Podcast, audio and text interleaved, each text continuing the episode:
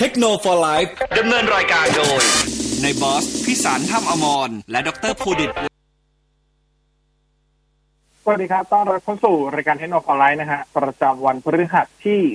19 สิงหาคม พุทธศักราช 2564 นะครับ อยู่กับในบอส พิสารท่ามอมร แล้วก็ดรภูดิตลักษณะเจริญครับ ครับ สวัสดีครับ โอเค ช่วงนี้ขอขอบคุณอ่า JB ออนไลน์ด้วยนะฮะ ส่งฟรี 24 ชั่วโมง ทั้งวันทั้งคืนเพียงแค่ shop ครบ 3,000 บาทขึ้นไป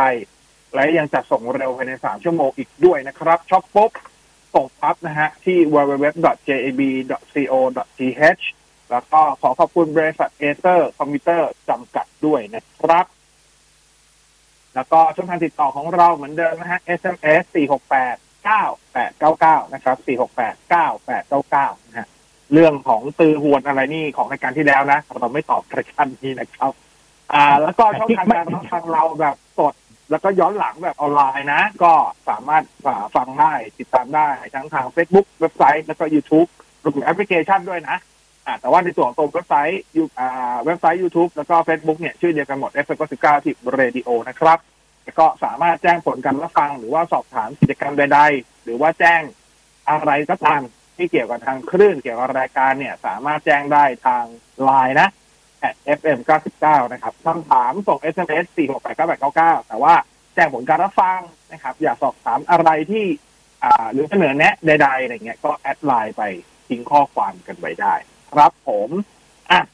สวัสดีดรพุดิตด้วยนะครับ ครับ สวัสดีครับแหมโอเคตอนมา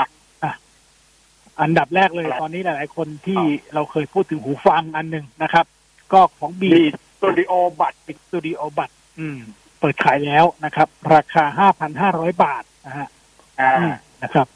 ก็อันนี้คือดูทั่วๆไปผมว่ามันก็ดูเป็นกลางดีอะนะถ้าหูฟังนี้แล้วก็ที่สำคัญมันมีสามสีให้เลือกไงอย่าง AirPods อ่ามัมันมีแค่สีขาวใช่ไหมเอออันนี้มันมีอ่าสีดำสีแดงเพิ่มขึ้นมานะครับอ่า แล้วก็อีกอันหนึ่งที่ผมคิดว่ารู้สึกว่าชั่วโมงการฟังเนี่ย มันได้นานกว่านะอืมมันได้นานกว่าตัวตัวของ AirPods AirPods Pro เลยมันได้ถึงอ่าอันนี้ตามสเปคที่เขาเขียนไว้อะนะครับ คือแปดชั่วโมงนะครับ ก็ครับอ่าสิ่งสำคัญอีกอันหนึ่งที่มันจะแตกต่างคือมันจะไม่มีอะไรอะ W1 ชิปอะไรอะนั่นนะนะฮะเพราะว่าผมเข้าใจว่าเขาอาจจะเอาออกแบบให้มันเป็นกลางมาแล้วก็อีกอันหนึ่งคือสายชาร์จนะ เป็น USB Type C อืมไม่ใช่ครับไม่ใช่ Lightning นะครับ ซึ่งแตกต่างจาก AirPods นะครับ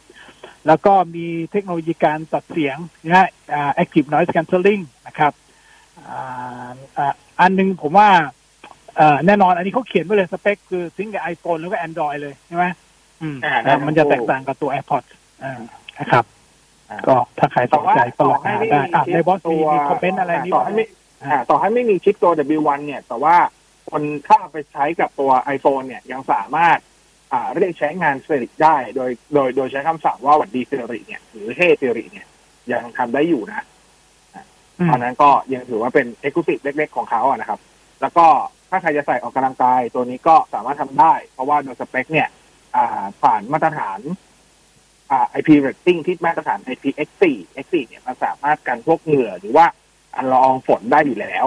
นะครับเพราะฉะนั้นก็ไม่มีปัญหาใดๆแต่ว่าใส่ว่ายน้ำไม่ได้เนอะเพราะ X4 นี้อืมไม่สามารถเอาลงสระได้แน่ ๆ นะครับครับก็เตือนไปก่อนก็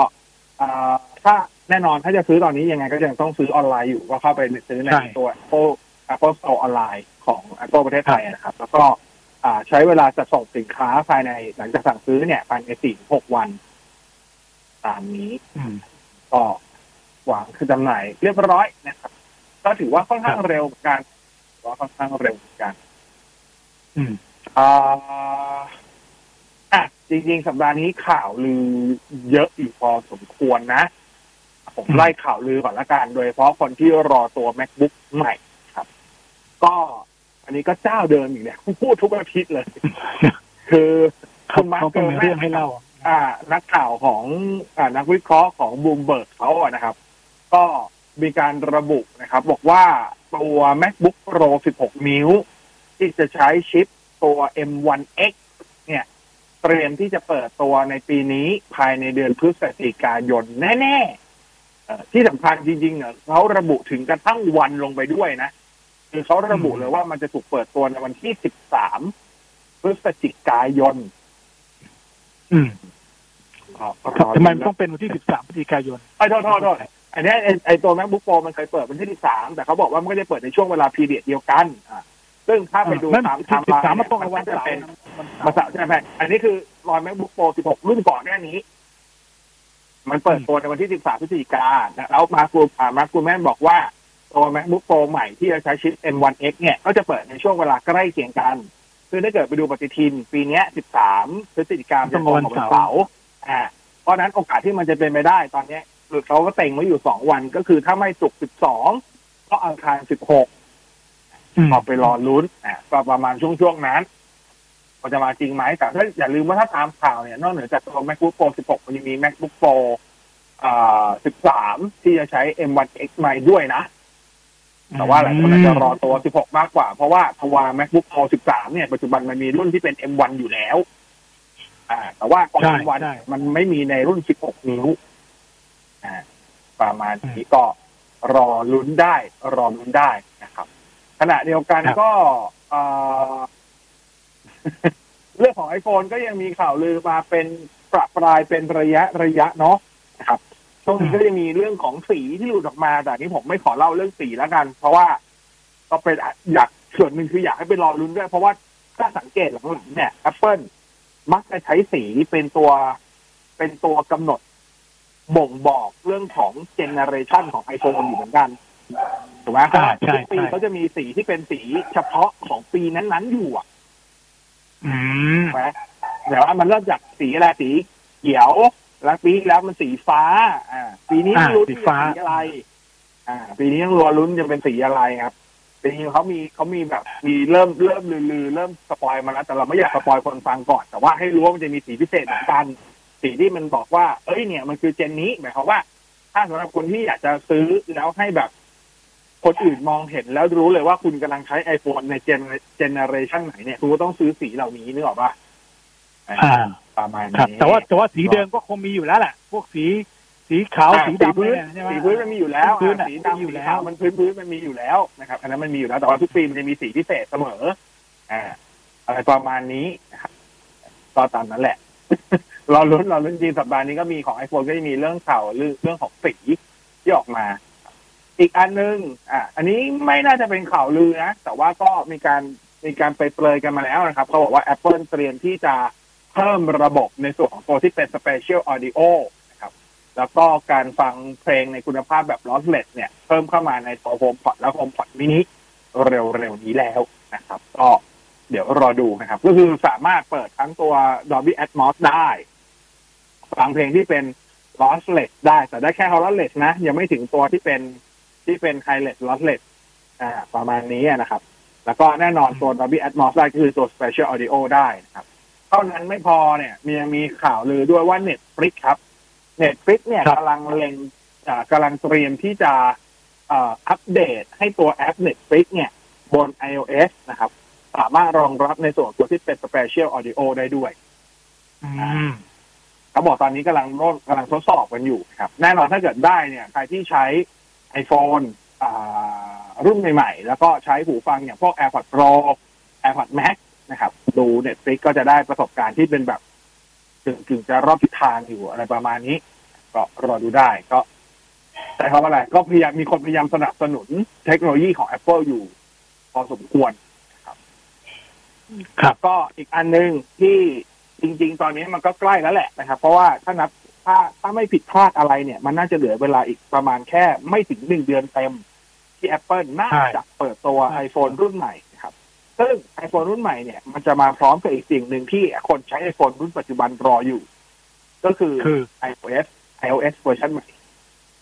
อืมก็จะอ่าเพราะฉะนั้นนะว่า iOS เวอร์ชันใหม่จะถูกจะถูกอัปเดตเปิดให้ใช้งานเนี่ย เมื่อ iPhone รุ่นใหม่ถูกเปิดตัว ใช่ใช่ก็ก็รวม iPad อะไรด้วยแหละนะฮะ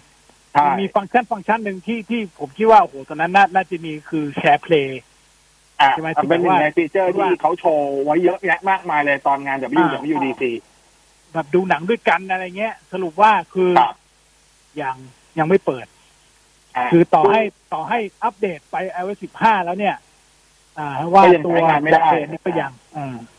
อ่าก็เขาว่าก็ยังอใช้ย่างงานที่ตไม่อนได้นั้นเนี่ยไม่ได้หมายไม่ไม่ได้หมายความว่าเขา เขาเขาไม่ให้ใช้นะ แต่อ่าง่ายๆครับ Apple มีการแจ้งพัฒนานักพัฒนาไว้ว่าตัวตัวฟีเจอร์ Share Play เนี่ยใน iOS 15 เนี่ย ในช่วงแรกที่มีการเปิดให้อัปเดตตัว iOS 15 เนี่ยจะตัวฟังก์ชันของ Share Play เนี่ยจะถูกจะถูกปิดการใช้งานไว้ก่อนนะครับ แล้วก็จะเปิดให้ใช้งานเนี่ย อ่าที่หลังซึ่งไม่ได้บอกว่าเมื่อไหร่ ผมก็จะว่าส่วนหนึ่งอาจจะต้องรอในส่วนอุปกรณ์อื่นๆ OS อื่นๆพร้อมด้วย เพราะว่าอ่า ในเรื่องของตัว Share Play มันไม่ได้ทำงานตัว OS มันตัวเดียว มันต้องทำงานร่วมกับตัวที่พวก tvOS พวกอะไรอย่างเงี้ย OS อื่นๆด้วยครับ อาจจะเป็นปัญหาที่ OS อื่นก็ได้ อาจจะเป็นปัญหาที่ตัวอุปกรณ์ก็ได้อะก็ผมต่อว่ามันยังมีอยู่ อ่าเขาไม่ได้ยกเลิกไปครับยังยังมีอยู่เพียงแต่ว่าช่วงแรกจะยังไม่ได้เปิดให้ใช้งาน ก็จะคล้ายๆกับที่เราบอกอยู่เรื่อยๆว่าหลาย ๆ ครั้งที่หลายคนลงทะเบียนเป็น developer ไว้ แล้วก็ไปใช้ตัวเวอร์ชันทดสอบนะครับ อย่างปัจจุบัน iOS 15 ก็มีเวอร์ชันเบต้าจำไม่ได้แล้วเบต้า3หรือเบต้า4ที่ออกมาล่าสุดอย่างเงี้ยครับและหลายฟีเจอร์ที่มีอยู่ในเบต้าหลาย ๆ ครั้ง พอออกเวอร์ชันเต็มเนี่ยฟีเจอร์เหล่านั้นจะถูกปิดไปบ้าง ถ้าถ้าแค่ถูกปิดเนี่ยยังโอเค หมายความว่าอนาคตมันจะถูกเปิดแต่บางฟีเจอร์มันจะถูกตัดทิ้งไปเลยก็มีอ่าอืมเพราะฉะนั้นก็อย่าอย่าแสดงว่าอย่าอย่าอย่าไปเคยชินกับเวอร์กับ ฟีเจอร์ในเวอร์ชันเบต้ามากนักเพราะเวอร์ชันจริงอาจจะไม่มีฟีเจอร์เหล่านั้นบางตัวก็ได้อะไรเงี้ยอะก็รอดูนะครับครับ SharePlay ถือว่าเป็นหนึ่งในฟีเจอร์ที่ อย่างที่บอกครับ Apple เอามาเป็นจุดขายในในในอีโค y ิสเต็มใหม่ ที่ที่กำลังจะเปิดให้ใช้งานอยู่แล้วนะครับ มี iOS 15 เป็นแกนหลักมีตัวที่เป็น tvOS อะไรของเขาด้วยนะครับ โดยฟีเจอร์เนี้ยมันจะทำให้ผู้ใช้งานสามารถที่จะอ่ารับชมในเรื่องทั้งคอนเทนต์ ที่ที่เป็นทั้งตัวภาพและเสียงก็คือทั้งวิดีโอ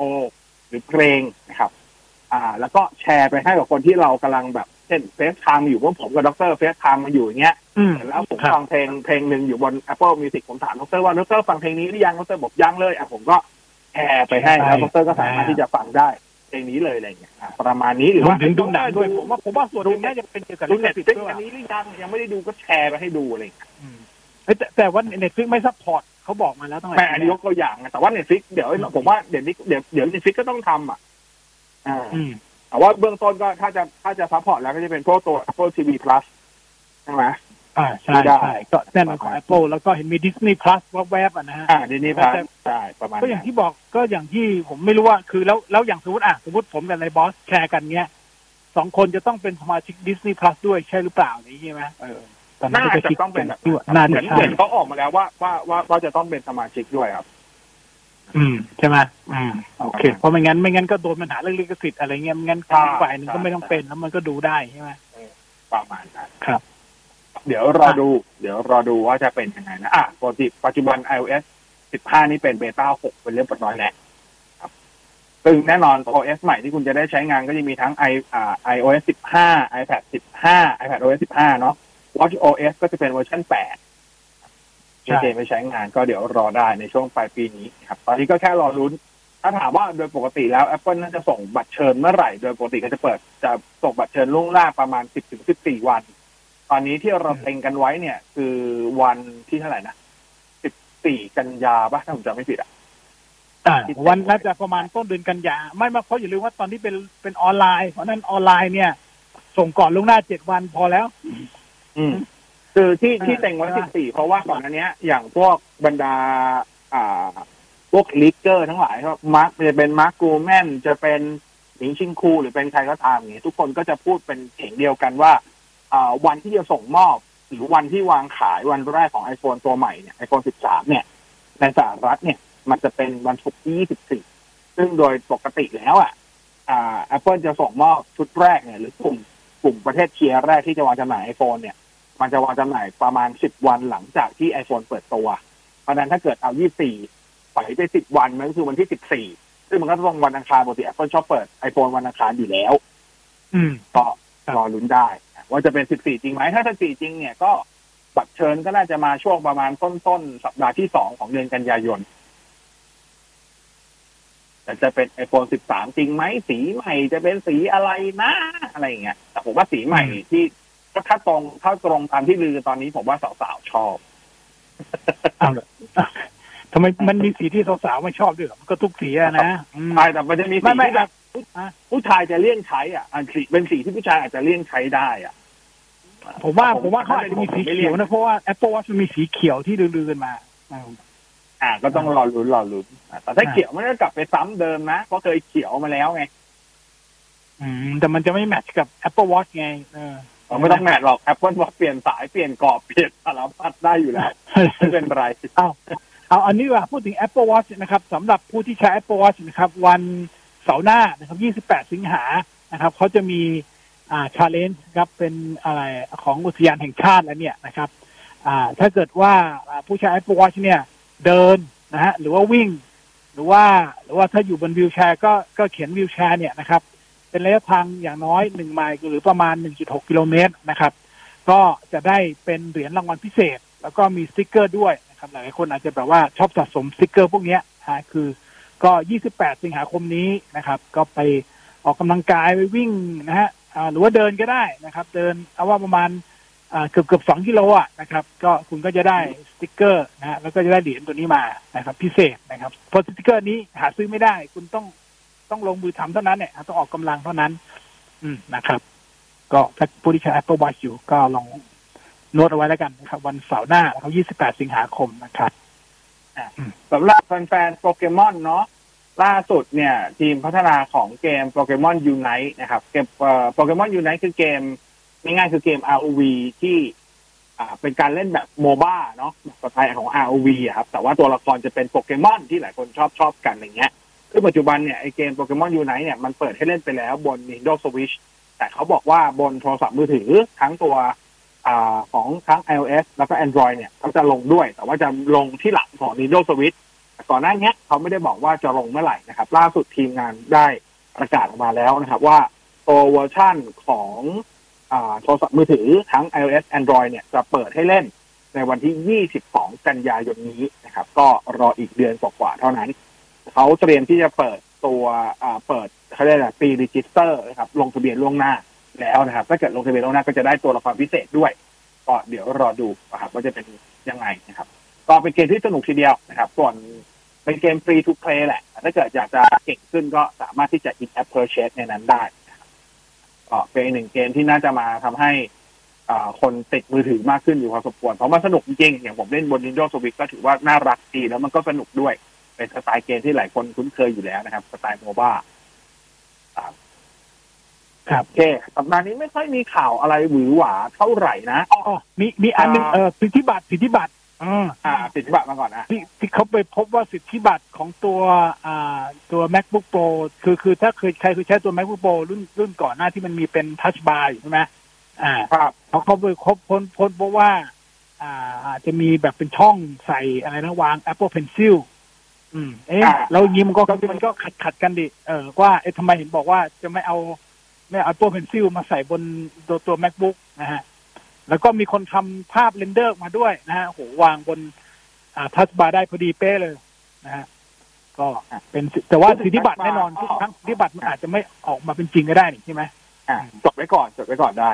จดไว้ก่อนอ่าจดไว้ก่อนพูดพูดถึงพูดถึง Touch Bar ล่าสุดเนี่ย LG เขามีการอ่าเตรียมที่จะใช้ได้แหละ ปรับเปลี่ยนรายการผลิตจอ OLED ใหม่แบบเต็มที่เต็ม steam มากขึ้นนะครับ แล้วก็ระบุชัดเจนแล้วว่าลูกค้ารายใหญ่คือ Apple นะครับ นั่นหมายความว่าในอนาคตอันใกล้ Apple น่าจะมีลายโปรดักที่ใช้จอ OLED OLED เนี่ยมากขึ้น ทีนี้ก็ต้องไปรอลุ้นดูนะครับ ถ้าอิงในปัจจุบันเนี่ยอ่าถ้าถ้านับเฉพาะในปัจจุบันเนี่ย จอ OLED หลัก ๆ จะใช้ในตัว iPhone เป็นหลัก แต่ว่าถ้าใครตามข่าวก็จะรู้ว่ามันจะมีข่าวลือมาเป็นระยะละ เรื่องของตัว iPad ที่จะใช้จอ OLED นะครับ มีลือมาทั้งเหมือนเดิมครับ มาร์กรแมนมีชิงฟูอ่า Mac อ่าโอตาการะอะไรก็ตามก็ลือกันว่าในปีหน้าเราจะได้เห็น iPad ที่ใช้ panel เป็น OLED อ่าก็ต้องรอดูว่าจะจริงไหมนะครับ แต่ว่าอย่างน้อยที่สุดข่าวในปีนี้ข่าวในตอนนี้เนี่ย LG ซึ่งเป็นซัพพลายใหญ่ให้กับ Apple นะครับ ในการผลิตตัวจอ OLED เนี่ย เขาให้ข่าวเรียบร้อยว่าเขาเตรียมที่จะขยายลายการผลิตให้มันมากขึ้นให้แมให้มันให้สามารถผลิตได้มากขึ้น หลักๆ แล้วก็แน่นอนเพื่อลูกค้ารายใหญ่ของเราที่สุดก็คือ Apple นั่นเอง อันนี้ก็ต้องรอดูไป แล้วก็อีกอันหนึ่งก็งาน CS นะครับในที่สุดก็คอนเฟิร์มสักทีงาน CS ปีนี้อาจจะดูจืดๆ เพราะว่ามันไม่สามารถจัดแบบที่ไปในงานได้จัดเป็นงานออนไลน์นะครับ งาน CES คืองาน Consumer Electronic Show จะจัดขึ้น ประมาณช่วงต้นต้นๆปีนะครับจะเป็นงานที่รวมสินค้าอิเล็กทรอนิกส์เครื่องใช้ไฟฟ้าอะไรเงี้ยทั้งหมดเลยทั้งคอมพิวเตอร์ไม่ใช่คอมพิวเตอร์เป็นพวกทีวีตู้เย็นอะไรเงี้ยรวมอยู่ในงานจัดที่ลาสเวกัสสหรัฐอเมริกานะครับอ่าล่าสุดเนี่ยทีมจัดงานของงาน CES ประกาศเรียบร้อยนะครับ ว่างาน CES 2020 จะกลับมาจัดแบบที่เป็นออนกราวที่ลาสอ่าเวปกักสติแล้ว อ่าครับใช่ครับ แล้วก็แต่ว่า แน่นอนอางาน CES เนี่ยจริงๆก็จะมีสื่อจากทั่วโลก มีนักท่องเที่ยวจากทั่วโลกสามารถที่จะregister ซื้อตั๋วอะไรเงี้ยเพื่อไปงานได้นะครับ ซึ่งปีนี้เขาก็เปิดให้ได้แบบเหมือนกันทุกคนครับเพียงแต่ว่าสำหรับคนที่จะเข้างานเนี่ย จะต้องมีอ่าหลักฐานซึ่งเขาไม่ได้บอกว่าจะเป็นรูปแบบไหนนะ แต่อย่างน้อยต้องมีหลักฐานในการฉีดวัคซีนโควิด -19 เนี่ยครบโดสแล้ว และต้องในระยะเวลาครบสองเข็มที่อ่า ที่ไม่ไม่ไม่เกินที่เขากำหนดด้วย ซึ่งเดี๋ยวเขาจะแจ้งมาอีกที ว่าจะเป็นแบบจะต้องฉีดครบสองโดสไม่ไม่ไม่ไม่ไม่ห่างกันเกินกี่เดือนอะไรอย่างเงี้ยอะก็ต้องไปรอดูแต่ว่าที่แน่คอนเฟิร์มว่างาน CS 2020กลับมาจัดอย่างเป็นทางการแบบงาน on ground ในปีหน้าแน่นอนครับ น่าจะสนุกขึ้น เพราะว่าปีนี้กับงาน CS 2021ถามว่ามีโปรดักต์ว้าวไหมมันก็มีแหละเพียงแต่ว่าพองานมันเป็นงานออนไลน์มันก็ ต่างคนต่างเปิดนะครับแบรนด์ก็ดูไม่ค่อยให้ความสำคัญเท่าไหร่ เพราะว่าแบรนด์ก็เลือกที่จะไปจัดงานอีเวนต์ของตัวเองซัมซุงจะเห็นชัดที่สุดอะไรเองแต่ว่าพอเป็นงาน on ground แล้วเนี่ย ก็น่าจะสามารถดึงความสนใจกลับไปได้ แล้วก็บรรดาพวก exhibitor คนจัดงานทั้งหลายก็น่าน่าน่าน่าน่าจะไปลงที่เดิมครับ ก็เดี๋ยวรอดูกันว่าในต้นปีหน้าจะมี product อะไรว้าวๆในปี 2022 ออกมาให้เราได้ลุ้นใช้กันในปีหน้าบ้างครับ โอเค ประมาณนี้ เดี๋ยวครับพักเบรกก่อนแล้วกันเนาะช่วงหน้ากลับมา s อ s ของเรา4689899นะครับแล้วเดี๋ยวเล่าข่าวเล่านู่นนี่นั่นต่ออีกนิดนึงด้วยนะครับ เดี๋ยวพักสักครู่ครับ อาที่มากที่สุดสำหรับคุณกลับเข้ามาครึ่งหลังนะฮะเทคโนโลยีนะครับผมยังอยู่กับนายบอส แล้วก็ดรฟูจินะครับ ครับผเอ่อมช่วงนี้นะฮะ ขอขอบคุณชูโฟติกด้วยนะฮะ นึกถึงเครื่องสำรองไฟฟ้า นึกถึงชูโฟติกนะครับ แล้วก็ขอบคุณการทางพิเศษแห่งประเทศไทยด้วยนะฮะ การทางพิเศษแห่งประเทศไทย ผู้ใจผู้ใช้ทางนะครับ มา SMS ของเรา 468 9899 นะฮะ 468 9899 ครับผมเขาบอกว่าแนะนำลำโพงสำหรับดูหนังเป็นหลักหนึ่งตัว ฟังเพลงเป็นหลักหนึ่งตัว เพราะฉะนั้นก็คงสองตัวให้มันเนี่ย ตัวละแต่ว่าเจ็ดพันเอาเอาโอเคเอาแบบเป็นตัวเดียวเลยไม่ได้เหรอเอ ออันนี้ผมไม่รู้ว่าจะไปใช้กับอะไรอะดิประเด็นแต่ว่าเขาบอกว่าดูหนังเอาไว้ดูหนังเอออะดูดูหนังผมก็ผมอนุมานว่าใช้กับทีวีแล้วกัน ผมเดานะถ้าใช้ดูหนังใช้กับทีวีแล้วฟังเพลงอาจจะใช้กับคอมพิวเตอร์ หรือ ไม่รู้ใช้ overall ตอบไม่ได้เพราะไม่ได้บอกอุปกรณ์ที่จะใช้งานมา ครับ แต่สมมุติว่าถ้าดูหนังอะส่วนใหญ่เราก็ดูหนังบนทีวีกันอยู่แล้วใช่ไหมก็อาจจะแนะนำให้ซื้อเป็นซาวบาครับซาวบาในงบประมาณสักช่วงเลนส์หกถึงเจ็ดพันก็จะมีตัว JBL Bar Studio ตอนนี้อยู่ประมาณสักหกพันเก้าร้อยเก้าสิบมีตัว Sony HTS 200 F มั้งถ้าผมจำไม่ผิด ก็อยู่ช่วงเลนส์ประมาณนี้ 6,990 ลองดูได้อะอะอีกตัวหนึง JBL ตัวเนี่ยจริงๆจะมีสองตัวด้วยซ้ำจะมีทั้งตัว JBL Bar Studio แล้วก็ JBL Bar 2.0 ลองเลือกดู ส่วนถ้าเกิดเป็นลำโพงแบบ ใช้ฟังเพลง อันนี้ผมไม่แน่ใจว่าเอาไปต่อคอมหรือเปล่า หรือจะเผื่อบลูทูธด้วย ผมเอาแบบ รวมๆมาแล้วกันเป็นลำโพงอเนกประสงค์ไปนะครับ จริงๆ มันจะไปใช้ต่อกับทีวีก็ได้นะเพียงแต่ว่า การจัดวางมันอาจจะดูไม่สวยงามเท่ากับซาวบาร์เท่านั้นเองนะครับ ก็จะมีของ Edifier ตัวยอดนิยมเนาะตัว R 1,700 BTS นะครับ ก็ราคาอยู่ประมาณสัก5,000อันนี้มันคือมันคือ4,990มันเชื่อมต่อแบบสายก็ได้ครับ อ่าต่อบลูทูธก็ได้มีรีโมทคอนโทรลให้ด้วย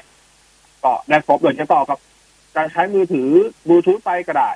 จะเอาไปต่อกับคอมพิวเตอร์ก็ได้ จริงๆอย่างที่บอกคือจะต่อกับทีวีก็ได้จะต่อทีวีมันอย่างที่บอกมันจัดวางยากนิดนึงเพราะว่ามันเป็นมันเป็นลำโพงแบบ bookshelf อะลำโพงตั้งโต๊ะอะนะครับอืมมันไม่เหมือนซาบาซาบาเราแขวนได้นึกออกใช่ไหมมันครัจะบไม่เหมือนกันประมาณนี้ครับก็แนะนำสองตัวแล้วกันลองดูเพราะว่าไม่ได้บอกอุปกรณ์ที่จะไปเชื่อมต่อกันอะอันนี้เขาบอกว่า จะมีรายการกินอย่างในบอสไหมครับ โอ้โหฮะโอ้ยอย่าเลยกินอย่างผมสุขภาพเสียหมดเอาหน้าแหมเอาเอาอร่อยไงเอาอร่อย อืมอ่าใช่ไหมผมถือคติว่าชีวิตเราเกิดมาชาติเดียวครับ อืม ครับเอาอร่อยอย่าเสียเวลาอย่าเสียเวลากับของไม่อร่อยครับผม อืมนะครับ ต้องบอกกินอร่อยอย่างบอสนะโอ้โหฮะเป็นชื่อรายการใหม่นะอย่าเลยอย่าเลยอย่าเลยอย่าเลย อย่าเลย แต่จะบอกว่าตั้งแต่ช่วง work from home หนักๆเดือนสองเดือนเนี้ย ผมอัปเดต skill ในการทำอาหารผมเยอะเลยนะอืมเออมีมีถ่ายคลิปอัปคเดลิตปอะไรบ้างไหมจะได้แบบว่าเออขไม่คือแต่ว่าบอกว่าผมเป็นคนทำอาหาร ผมเป็นคนชอบทำอาหารอยู่แล้วแต่ส่วนใหญ่เราก็จะทำแบบเมนูเดิมๆอะไรเงี้ยแต่ว่าช่วงนี้ก็จะรู้สึกว่าแบบเอออยากอ่าอันนี้ อันนี้เป็นอันเนี้ยเพื่อนเพื่อนเพื่อนเพื่อนเพื่อนเพื่อนกันจะรู้แต่คุณผู้ฟังอาจจะไม่ไม่รู้ก็ได้คือ ปกติถ้าเป็นสถานการณ์ปกติเนี่ยถ้าจะทุกเดือนเลย ผมจะชอบนัดแบบเพื่อนๆมากินกันที่บ้านแล้วเราก็ส่วนใหญ่เราจะแชร์อาหารกันแต่ละคนก็จะเอาเอาอาหารมาคนละอย่างสองอย่างอะไรเงี้ยแล้วก็มาแชร์ร่วมกันแต่ว่า ผมก็จะทำอาหารให้เพื่อนทานอะไรเงี้ยแจมไปด้วยนะครับ ซึ่งตอนนี้ก็เลยมีความคิดว่าให้จะจบหมดโควิด แล้วเดี๋ยวนัดนัดแก๊งเพื่อนกันมา ตั้งใจว่าจะทำอาหารเป็นแบบกึ่งกึ่งคอสให้เพื่อนกิน มีมีเอามีอะไรบ้างมีมีอะไรบ้างไหนๆพูดถึงแล้วแบบโอ้น้ำตาเริ่มไหลเอาเอาแบบสักที่ตั้งใจที่ตั้งใจว่าก็คืออันแรกเลยจะเสิร์ฟเป็นเป็นนาเบะเลย แต่ว่าเป็นนาเบะใสๆนะเป็นนาเบะใสๆเลยเป็นเป็นแค่เป็นแค่หมูเนื้อเนื้อหมูสไลด์อ่าทานกับอะไรหรอวะกระหล่ำเออแล้วก็เอาไปต้มในน้ำดาชิแล้วก็กินใสๆเลยกินกับคอนสึกินกับซอสงาคือแบบ ให้มันดูไร้ๆอะอืมเออแล้วก็ค่อยตามด้วย อ่าของย่างของย่างผมจะมีทั้งที่ตั้งแต่คือผมเป็นคนชอบทำสเต็กอยู่แล้วอ่าทำสเต็กทำยากินิกุอะไรอย่างเงี้ยแล้วก็สรรหาเนื้อวิธีหมักเนื้ออะไรอย่างเงี้ยหมักในรสต่างๆเออประมาณนั้นอะ แล้วก็มีของหวานของหวานให้น้ำหวานทำอะไรประมาณเนี้ย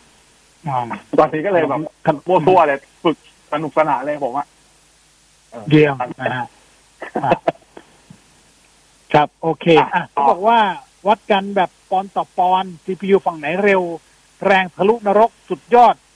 ระหว่าง Android กับ iOS อืมมัน อ่า เวลาพูดถึงฝั่ง iOS อะ มันมี CPU สองตัว ต้องถามว่าจะเอา CPU ตัวไหน คือถ้าเกิดเอา CPU ที่อยู่บน iPhone มันจะเป็นซีรีส์ A อ่าตัวล่าสุดมันคือ A14 Bionic ถูกไหมอ่าซึ่งถ้าเอาครับ A14 Bionic เนี่ย มาเทียบกับฝั่งของ Qualcomm จากปัจจุบันตัวล่าสุดมันจะเป็น Qualcomm Snapdragon 888 หรือ 888 plus ก็ได้นะครับ ซึ่ง คะแนนมันไม่ได้หนีกันเท่าไหร่อยู่แล้วอ่าสองตัวเนี้ย ถ้าถามวัดวัดกันจริง ๆ เนี่ย อ่า เวลาอ่าผมอ้างอิงให้เป็นรูปธรรมด้วยด้วยด้วยผลทดสอบจาก Geekbench ละกัน Geekbench เนี่ยมันจะมีการทดสอบอยู่สองส่วน ส่วนที่เป็นการทดสอบแบบ single core ก็คือการทำงานด้วยแกนแกนเดียว กับแบบที่เป็น multi core การทำงานหลายแกนพร้อมกัน ในส่วนที่เป็น single core เนี่ยหรือ single thread เนี่ย อันนี้ต้องยอมรับว่า A14 Bionic ทำได้ดีกว่าดีกว่าในส่วนตัว Snapdragon มาก แบบมาก ๆ เลยอะเพราะว่าอย่างฝั่งของ Snapdragon เนี่ยมันจะได้คะแนนอยู่แค่ประมาณแบบพันต้นๆอะพันหนึ่งพันสองอะไรเงี้ย แต่ว่าของฝั่งแอ่า Apple A14 Bionic เนี่ยมันจะทะลุไปแบบพวกแบบพันพันห้าปลายๆพันหกกว่าเลยอะก็คะแนนห่างกันอยู่แบบสามสิบสามเปอร์เซ็นโดยประมาณนะครับ ถือว่าเยอะอยู่ แต่ว่าถ้าเกิดเป็นการทำงานแบบที่เป็น multi-thread หรือ multi-core คือทำงานหลายแกนพร้อมกันทำงานหลายอย่างพร้อมกัน อันเนี้ย ต้องบอกว่าพอๆกันนะ โอเค ถ้าเกิดดูคะแนนโดยเฉลี่ยเนี่ย Apple A14 Bionic ยังเหนือกว่าอยู่ แต่มันเหนือกว่าแค่แบบนิดเดียวอะ เหนือกว่าแค่แบบห้าเปอร์เซ็นอะไรเงี้ยสี่เปอร์เซ็นห้าเปอร์เซ็นเท่านั้นเองไม่เยอะครับ เพราะนั้นในแง่ของเพราะนั้นผมตีว่าในส่วนของกฎการทำงานแบบหลายหลายหลายอย่างพร้อมกันทำงานแบบ multi-core multi-thread เนี่ยอ่า CPU ทั้ง A series ของ Apple แล้วก็ฝั่ง Snapdragon ไม่ได้หนีกันพอๆกัน แต่ถ้าเกิด CPU ของฝั่ง Apple คุณเอาไปเป็นตัว M1 อ่าอันนั้น กินขาด กินขาดเลยครับ ไม่ต้องไม่ต้องเทียบเลยครับ ไม่มีไม่มีคอคอม Snapdragon ตัวไหนสู้ M1 ได้เลยครับณปัจจุบัน ไม่มีแบบ ไม่มีเลยครับ อ่าจะคำนี้นะครับซึ่งปัจจุบัน M1 ก็เพิ่งจะถูก port มาใช้งานบนอุปกรณ์พกพาอย่างตัว iPad เป็นครั้งแรกถูกไหมเพราะก่อนหน้านี้มันจะถูกใช้อยู่บนอ่าอ่า พวกคอมพิวเตอร์ที่เป็นที่เป็นคอมพิวเตอร์ทั้งหมดไม่ว่าจะเป็นอ่า MacBook desktop โน้ตบุ๊กหรือว่าตัว iMac อะไรแบบนั้นนะครับเพราะเพราะนั้นมันเพิ่งมันเพิ่งกระโดดมา อ่าแต่ว่าต้องยอมรับว่าตัวถ้าเป็นตัว M1 เนี่ยโอ้โหคะแนนมาร์ t เทรดนี่คือแทบจะเกือบเกือบสองเท่าของตัว A14 Bionic เกือบเกือบจะสองเท่าของ Qualcomm Snapdragon 888 Plus เลยในเรื่องของ performance ในด้านที่เป็นแบบ multi core multi thread มันคือคือมันไปเทียบกับ มันไปเทียบกับ CPU ของของ Intel แล้วอะครับอืมแต่ว่าผมยังย้ำเสมอนะ ว่าที่เราพูดกันอยู่เนี่ย เราอ้างอิงแค่บนผลการทดสอบด้วยโปรแกรม Benchmark จาก Geekbench เท่านั้นอ่าในการใช้งานจริงในความเป็นจริงเราอาจจะเทียบกันไม่ได้ครับ เพราะว่า โดยพื้นฐานของตัวสภาพแวดล้อม ในการใช้งานมันต่างกันโดยสิ้นเชิง ที่ผมหมายถึงว่าเช่นคุณคุณจะเทียบเอาคือมันคนละ OS อะเอาแค่เอาแค่ Android กับ OS โครงสร้างของ OS มันก็ต่างกันแล้วอะวิธีวิธีการจัดการทรัพยากรต่างกันวิธีการเรียกใช้ทรัพยากรต่างกัน เพราะฉะนั้นบางทีประสิทธิภาพที่มันต่างกันมันด้วยผลคะแนนมันอาจจะไม่ได้ตอบวัดในความเป็นจริงในในในแง่ของความรู้สึกในการใช้งานจริงก็ได้อะอธิบายแบบนี้แล้วกัน ครับ อันนี้เขาบอกว่าจะซื้อเราเตอร์ใส่ซิมไม่ได้บอกงบ ก็ถ้าเอาหาง่ายๆจริง ๆ มันจะมีอาของ TP Link ซีรีส์ที่เป็น MR อันเนี้ยจะหาง่ายคือ JAB ก็มีอะไรอย่างเงี้ยครับ ลองเข้าไปดูที่เป็นร้านไอทีทั่วไป MR มันจะมีหลายตัวมาก มี MR 200 MR 220 MR 400อะไรอย่างเงี้ย ก็เลือกตามงบประมาณที่คุณมี อ่า แต่ไม่แต่ว่าถ้าจะให้แนะนำคือไม่แนะนำตัวถูกสุด แต่ก็ถามว่าจำเป็นต้องขึ้นตัวแพงสุดไหมก็ไม่จำเป็น เอาตัวกลางๆก็พอ ประมาณนี้ อืมครับอะแต่เดี๋ยวเดี๋ยวพอดีเห็นเขาใช้ AS แล้วของ AS อะ ที่เป็นเห็นมีตัวอ่าเราเตอถ้าร์ AS มันหลักๆเขาจะเป็นปัจจุบันที่ AS AS กับ True ที่ปัจจุบันจะเน้นเขาจะเน้นเป็นตัวที่เป็น 5G CPE เราเราเรียกกันว่าเป็น 5G router ก็ได้อะแต่จริงๆเขาเรียก 5G CPE ก็อันนั้นมันเหมาะสำหรับการใช้แพ็กเกจที่เป็น 5G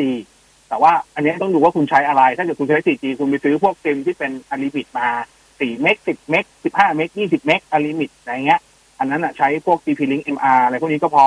หรือถ้าเกิดเอ้ยไม่ไม่ชอบใจแบรนด์ TP Link เลยอะสมมตินะ ผมไม่รู้ด้วยเหตุผลอะไรก็ตามว่าคุณไม่ชอบเขาก็ได้อะไรเงี้ยก็มันจะมีในตลาดก็จะมีทั้งของหัวเว่ยของ ZTE ในตลาดลองดูใน Shopee Lazada ได้เพียบเลย range ราคาก็จะพอกันครับ เริ่มต้นอยู่ราวๆประมาณสักพันกลางๆไล่จนไปถึงประมาณสักสามพันสี่พัน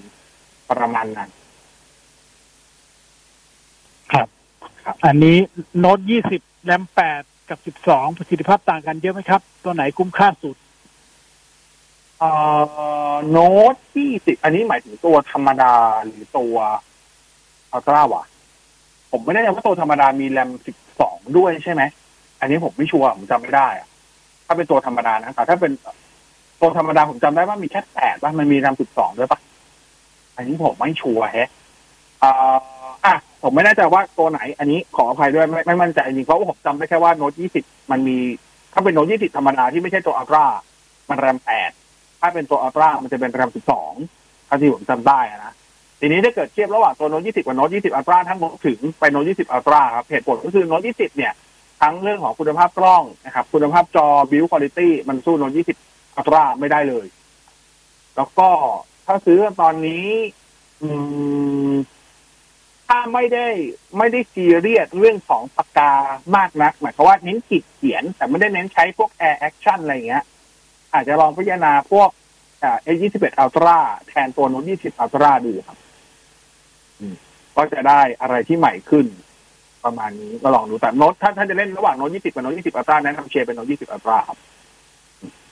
ครับครับโน้ต20หมดแบตหมดไวด้วยแหละ ส่วน อืมอ่า อันนี้งบหมื่นหนึ่งครับ เอาแท็บเล็ต เอาคุ้มๆ ใช้ยาวแน่นอนตัวคุ้มมันคือตัว Samsung Galaxy Tab S6 Lite อะ แต่มันหาของไม่มีทางได้เลยอะชั่วโมงเนี้ยตัว Tab S6 Lite Wi-Fi ครับ เพราะว่าอย่างที่บอกในวันที่คุณถามเนี่ยคือวันที่ทุกคนก็ซื้อกันไปหมดแล้วอะครับ ก็คือมันไม่มันไม่มีจริงๆอะไม่รู้จะตอบยังไงเหมือนกัน เพราะฉะนั้นถ้าเกิดจะแบบอะ เอาแบบใช้งานได้นะ ลองดูหัวเว่ยเมดแพด Wi-Fi 5 ดูครับ ก็น่าจะเป็นตัวคุ้มค่าที่สุดในราคาไม่ถึงหมื่นตอนนี้ละนะครับ ก็จะได้เป็นหน้าจอ 10.4 นิ้ว เนาะชิปเป็นคิริน 810 นะครับประมาณนี้ โอเค บอกก่อนว่ามันไม่มี Google Mobile Service นะ มันไม่มี GMS แต่ว่ามันสามารถจำลองการใช้งานได้ผ่านพวกแอปพลิเคชันอย่างตัว G Space นะครับ อ่าแต่ผมสำหรับผมเนี่ยผมมองว่าถ้าในอันนี้ผมพูดไปตั้งแต่เมื่อวานแหละว่าผมมองว่าในในในความเป็นแท็บเล็ตเนี่ย เราอาจจะไม่ได้ซีเรียสกับเรื่องของการที่มีหรือไม่มี GMS มากนักหมายความว่าเอาใหม่เราไม่ได้ซีเรียสกับการใช้งาน GMS ผ่าน G Space มากนักนะครับ เพราะว่าปกติแล้วแท็บเล็ตเนี่ย เราใช้เป็นอุปกรณ์ที่สองเราไม่ได้ใช้เป็นอุปกรณ์หลักเหมือนเหมือนสมาร์ทโฟนสมาร์ทโฟนเราเราแคร์เรื่องของอาทั้งข้อมูล นะครับเราแคร์ทั้งเรื่องของการแจ้งเตือนต่างๆ ที่ต้องแม่นยำต้องรวดเร็วใช่ไหมแต่ว่าแท็บเล็ตเราไม่ใช่ครับเพราะฉะนั้นการที่มันมีข้อจำกัดบางอย่าง G Space เนี่ยแล้วมันทำให้การแจ้งเตือนบางอย่างมันช้าไปหรืออะไรเงี้ย มันไม่ได้มันไม่ได้ส่งผลมากกับการใช้แท็บเล็ตเพราะฉะนั้นถ้าถามผมผมว่าเล่นได้ครับ ก็นั่นแล้วก็น่าจะเป็นตัวเลือกเดียวที่มีตอนนี้ด้วย ยกเว้นคุณจะเผอิญเผอิญสามารถหา Samsung Tab S6 Lite Wi-Fi ได้ในราคา 9,900ซึ่งผมมั่นใจว่าหาไม่ได้แน่ๆ เพราะผมหามา รวบเดือนละซึ่งไม่ได้ครับอืมก็นั่นแหละ เราไปดูหัวเว่ยเมดแพด Wi-Fi ดูครับ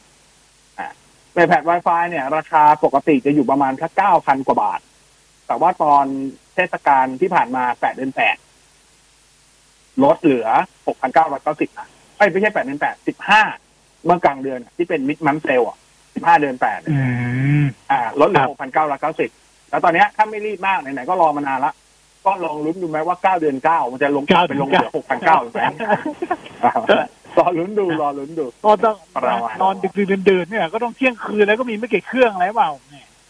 ไม่มีเยอะมีเยอะมีเยอะเลย มีเยอะเลยเออถามว่าถ้าเกิด อ่านั่นแหละมีเยอะเลยมีเยอะเลยครับ มีเยอะเลยอ่าลองไปดูลองไปดู อ่า มีแพด5 Pro น่าใช้ไหมครับ อ่า มามาแถวแถวๆสำหรับผทัมบผเล็ตมว่ามันแพงอ่าคืออย่างนี้ อ่าอธิบายก่อนนะนี่แท็บ5 Pro โอกาสที่จะไม่เข้าไทยสูงมากนะครับ อันนี้บอกไปก่อน ที่ก่อนที่ที่ได้รับการกึ่งกึ่งๆจะยืนยันมาก็คือมีแพด5เข้า แต่มีแพด5 Pro อาจจะไม่เข้านะครับอ่าถามว่ามีแพด5 Pro น่าใช้ไหมถ้าเกิดว่าคุณต้องการแท็บเล็ตที่สามารถเชื่อมต่อ 5G ได้ก็น่าใช้แหละนะครับอ่าแต่ถ้าภาพรวมต้องบอกว่าราคามันไม่ได้ถูกนะ เพราะว่าราคาในจีนเนี่ยก็เปิดมาก็หมื่นห้าแล้วอะเพราะฉะนั้นถ้าเข้าไทยผมว่าก็จะอะ ตีว่าถ้าไทยจะขายราคาเท่าจีนเลยหนึ่งหมื่นห้าพันเก้าร้อยหนึ่งหมื่นพันเก้าร้อยคำถามคือในราคานั้นอะ คุณโอเคกับมันไหม เพราะว่ามันมันก็แทบจะชนกับพวกซัมซุงมันจะชนกับ iPad อยู่แล้วนะเอาเป็นจริงอ่าใช่ใช่อ่า อ่าแต่ภาพถามว่าภาพรวมโดยรวมโอเคไหมโอเค น่าใช้ครับ แต่ว่าโอกาสเข้าไทยอาจจะน้อยนะยกเว้นจะเล่นเครื่องฮิ้วแต่ถ้าเล่นเครื่องฮิ้วไม่แนะนำนะครับอ่า อันนี้แฟนแม็กมินิ มีข่าวไหมครับมีครับถ้าจะออกช่วงไหนอ่าจริงๆมันแต่ว่าผมแม็กมินิผมไม่ค่อยอยากให้น้ำหนักขนาดนั้นนะจริงๆมันมีข่าวว่าแม็กมินิจะออกรุ่นใหม่อ่าถ้า M1X ที่อะไรใช้ใช่ไหมชิปอ่าที่ใช้ชิป M1X อ่าครับด้วยนะครับ ก็เขาบอกว่าจะมาจับตลาดแบบกึ่งกึ่งๆจะไปแทนอะไรอะ พวก คืออธิบายอย่างนี้แล้วกันมันมีมันมีกระแสข่าวแบบนี้ครับ ตอนที่ iMac อะ นี่เราเรายาวนิดหนึ่งแล้วกันนะมีเวลา ตอนที่ iMac M1 เปิดตัวครับไอตัว iMac M1 อะมันเปิดตัวจอแค่ 24 นิ้วถ้าใครจำได้ แต่ว่าในจริงๆเนี่ยถ้าใครย้อนกลับไปใน iMac อะ iMac เดิมมันจะเป็นหน้าจอ 21.5 แล้วก็กระโดดไป 27 นิ้วแต่ว่าพออัปเดตตอนที่ตัวที่เป็น M1 อะมันดันมีแค่ 24 นิ้วตัวจอใหญ่ยังไม่มี หลายคนก็โหยหาว่าทำไมแบบ iMac ไม่มีจอใหญ่ หลังจากนั้นมามาสักสองสัปดาห์มั้งหลังจากตัว Apple เปิดตัว iMac มาได้ครับ ก็เริ่มมีกระแสข่าวของตัว Mac mini ที่จะใช้ชิปรุ่นใหม่เป็นชิป M1 ออกมา ซึ่งนักวิเคราะห์หลายคนก็มองว่าถ้ามันจะมีเนี่ย มันจะมันคือเขาจะทำตลาดคู่กันกับ Mac mini ที่เป็น M1 นี่แหละ แต่ตัว Mac mini ตัวเนี้ยเขาจะดันไปเหมือนเอาไปทำตลาดคู่กับจอที่กำลังจะออกมาใหม่ เพื่อไปใช้แทนอืมในตัวที่เป็น iMac 27 อะ ครับ ประมาณนี้ ตามข่าวลือนะ แต่ว่าหลังจากนั้นก็จะมีข่าวลือของตัว iMac ที่เป็นจอใหญ่ออกมาด้วย แต่ว่า iMac จอใหญ่ที่มีข่าวออกมาเนี่ยเชื่อหรือไม่จนถึงตอนเนี้ย ยังไม่มีใครระบุไซส์หน้าจอเลยสักคน อ่าใช่ผมอาจจะเป็นไปได้เขาบอกว่าเพราะว่าเพราะว่าตอนนี้มีมันมี iMac ที่มีที่เป็นชิป Intel อยู่ ตัวเอ่อใช่ตัวตัวจอใหญ่ใช่ไหมแล้วก็ใช่แล้วก็ Mac mini ก็ยังเป็นชิป Intel ด้วย มี Core i5 อ่าขายอยู่ แล้วก็หลังก่อนหน้าเนี้ยมันก็จะมีข่าวลือของตัว คือเมื่อก่อน Apple น่ะมีจอของตัวเองนะ จอรุ่นสุดท้ายคือจอไอตัวที่เป็นอ่า Apple Thunderbolt Display อันนี้ผมยังใช้อยู่เลยน้ำหวานใช้อยู่นะครับแต่จากนั้นเขาก็ไม่มีจอมันเป็ของมันยังตัวเอใช้ได้ถูกเหรอมันยังใช้ได้เหรอปะใช้ได้ครับใช้ได้ครับ ถ้าใช้อาศัยผ่านตัวแปลงเอาใช้กับ MacBook ตัวใหม่ใช้ตัวแปลงได้ ครับ ก็ก็ยังใช้ได้อยู่อ่าจอจอจอครับผมครับผมมันดำไปหมดจแล้อวใหม่ถูกไหมป้อมก็มีอะถ้าไม่นับไม่นับไอจอแพงสุดแพงของเขาตัวนั้นอะนะ ไอจอที่เป็นแมสสตรีมอะมันไม่มีเมื่อก่อนใช้ของ LG มาก่อนถ้าจำได้ไอตัว LG 5K ครับก็เลยมีข่าวว่าตอนก่อนนี้ก็มีข่าวว่า Apple อาจจะออกจอที่ไม่ใช่ไม่ใช่ตัวไฮเอ็นอย่างปัจจุบันอะแต่ว่าเป็นตัวที่มาทำตลาดทดแทนหรือว่าเหมือนเหมือนที่เป็นตัว Apple อ่า Thunderbolt Display ก่อนหน้าเนี้ยที่เขาเลิกผลิตไปแล้วอะ อ่ามาก็ซึ่งมันก็จะสอดคล้องกับตัว Mac mini พอดี ที่เป็น Mac mini M1 แต่ว่าถามผมถามสำหรับผมอะผมมองว่า ผมยังไม่ยังไม่ค่อยอยากให้น้ำหนักตัว Mac mini M1 รุ่นใหม่ในปีนี้เท่าไหร่ ถ้าปีหน้ายังพอมีโอกาส แต่ว่าปีนี้น่าจะอยู่ที่ตัว MacBook 16 นิ้วอันเนี้ยจะเป็นไปได้ครับ รวมถึงตัว iMac ที่เป็นจอใหญ่ ซึ่งไม่รู้ว่าขนาดเท่าไหร่ แต่ถ้าออกมา 27 นี่จะจะน่าด่ามาก เพราะว่า 24กับ27 มันนิดเดียวอะ มันควรจะไป 32 ได้แล้วอะนึกออกปะอ่า ใช่รอใช่รอรอลุ้นรอลุ้น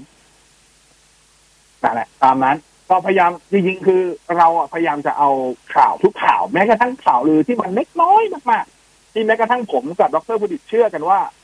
มันไม่น่าจะเป็นไปได้หรอก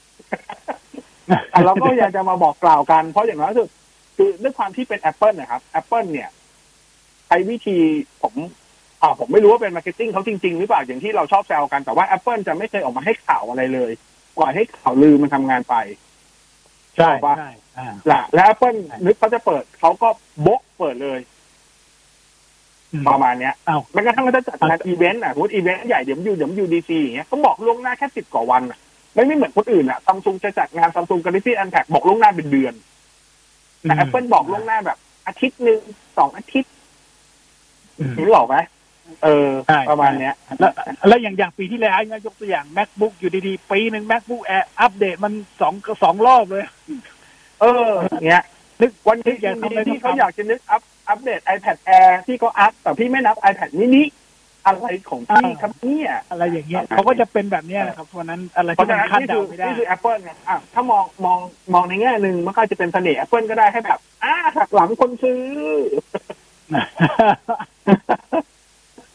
หักหลังดีอะไรอย่างเงี้ย ไม่บอกล่วงหน้าอะไรอย่างเงี้ยหักหลังคนซื้อไอแพดที่เยอะเลยนะตอนนั้นที่แบบว่าตอนที่เปลี่ยนพอร์ตแล้วแบบว่าเป็นใช่ผมแบบคนเพิ่งซื้อไปโอ้โหตายอืมโอ้เนี่ยแหละเนี่ยแหละเพราะฉะนั้นเออเป็นสาวก Apple สั้นๆครับต้องอดทนครับครับ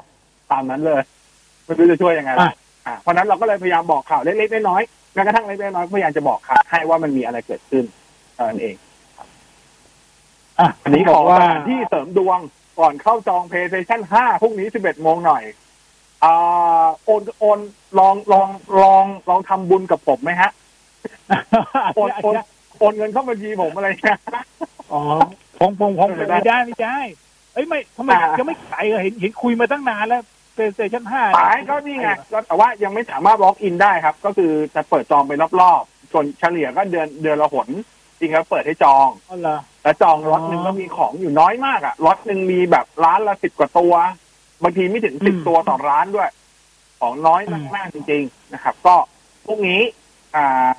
ที่โซนี่ประเทศไทยแล้วก็ร้านที่เป็น PlayStation Authorized Dealer ทั้งหลายครับ ไม่ว่าจะเป็นอ่า Game Shop Concept Store นะครับ Banana IT Power Buy อะไรอะ e c o n n e r อ่า NadzProject อะไรเงี้ยเยอะแยะมากมายครับ ก็ เปิดจองพรุ่งนี้ 11 โมง แล้วรอบนี้ไม่ได้มีเฉพาะรุ่นที่เป็นดิจิตอลกับรุ่นที่เป็นใส่แผ่นธรรมดานะ มีรุ่นที่เป็น bundle เกมมาด้วย เพิ่มมาอีกหนึ่ง ก็ลองเข้าไปดูแล้วกัน ไม่รู้ว่าจะของจะเยอะขึ้นกว่าเดิมไหม แต่ว่าใครจะจองพวกนี้ ขอให้โชคดี ผมเชื่อว่าที่ผ่านมาเราได้ฝึกสกิลกับตัวป๊อปแคทไปแล้วอ๋อใครมีการกดใช่ไหม มันมีมันมีใครตอบป๊อปจ็อกไปด้วยไหมอะอ่ามันมีน้องหมาบ้างอ่าน้องหมาป๊อปมันด็อกมีกฎเนี่ยเป็นของมาเลมาเลมาเลบอกตู้ปล่อยปล่อยให้สองที่ไทยคือไทเปกับไทยแลนด์เนี่ยเขาไปแข่งกัน แล้วเราก็มาทำป๊อปด็อกของเราเก่งของเราอยู่คนเดียวพอแล้วอืม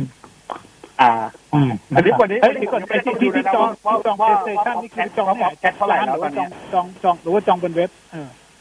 เออจองบนเว็บครับว่าจจอองงบนเว็บจองบนเว็บนะอ่าจองบนเว็บนะครับ โอ้โหตอนนี้ไต้หวันไปหนึ่งร้อยล้านแล้วเหรอหนึ่งร้อยสี่ฮะล้านครั้งแล้วอะ ของไทยอยู่เก้าสิบโอ้เก้าสิบล้านเองอะ พี่ไทยยอมแพ้แล้วเหรอครับผมอ่าหรือพี่ไทยต้องไปเมื่อยช่วยนิ้วกันแล้วหน่อยฮะเรื่องนู้นเชื่อช่วยเพื่ออะไรครับเนี่ยเออตามนั้นนะฮะแต่ผมอยากรู้มากเลยนะว่าหนึ่งเดียวของเกาหลีใต้เอ้ยของเกาหลีเหนือคือใคร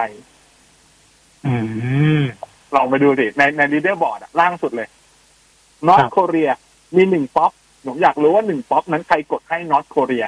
อยากรู้มากอืมๆฝากคำถามทิ้งไว้วันนี้ลาไปแล้วดีกว่า ครับนะครับก็เดี๋ยววันนี้กลับมาอยู่กันบ่ายสามบ่ายสี่ที่โนโฟไลฟ์พรุ่งนี้มีต่อเวลาพิเศษด้วยนะครับ แล้วก็ครับอ่าวันนี้ฝากข่าวไว้ประมาณนี้ผิดพลาดประการใดขออภัยไว้ด้วย มีความสุขมากๆกันแล้วกันนะฮะแล้วก็ขอให้ทุกคนสุขภาพแข็งแรงปลอดโรคปลอดภัยกันทุกคนแล้วกันนะฮะวันนี้ดรพุดิตในบอสลาไปละเจอกันใหม่พรุ่งนี้บ่ายสามบ่ายสี่ที่โนโฟไลฟ์สวัสดีครับ สวัสดีครับ เทคโนโลยีดำเนินรายการโดย ในบอส พิสารถ้ำอมร และดรภูดิตลักษณะเจริญ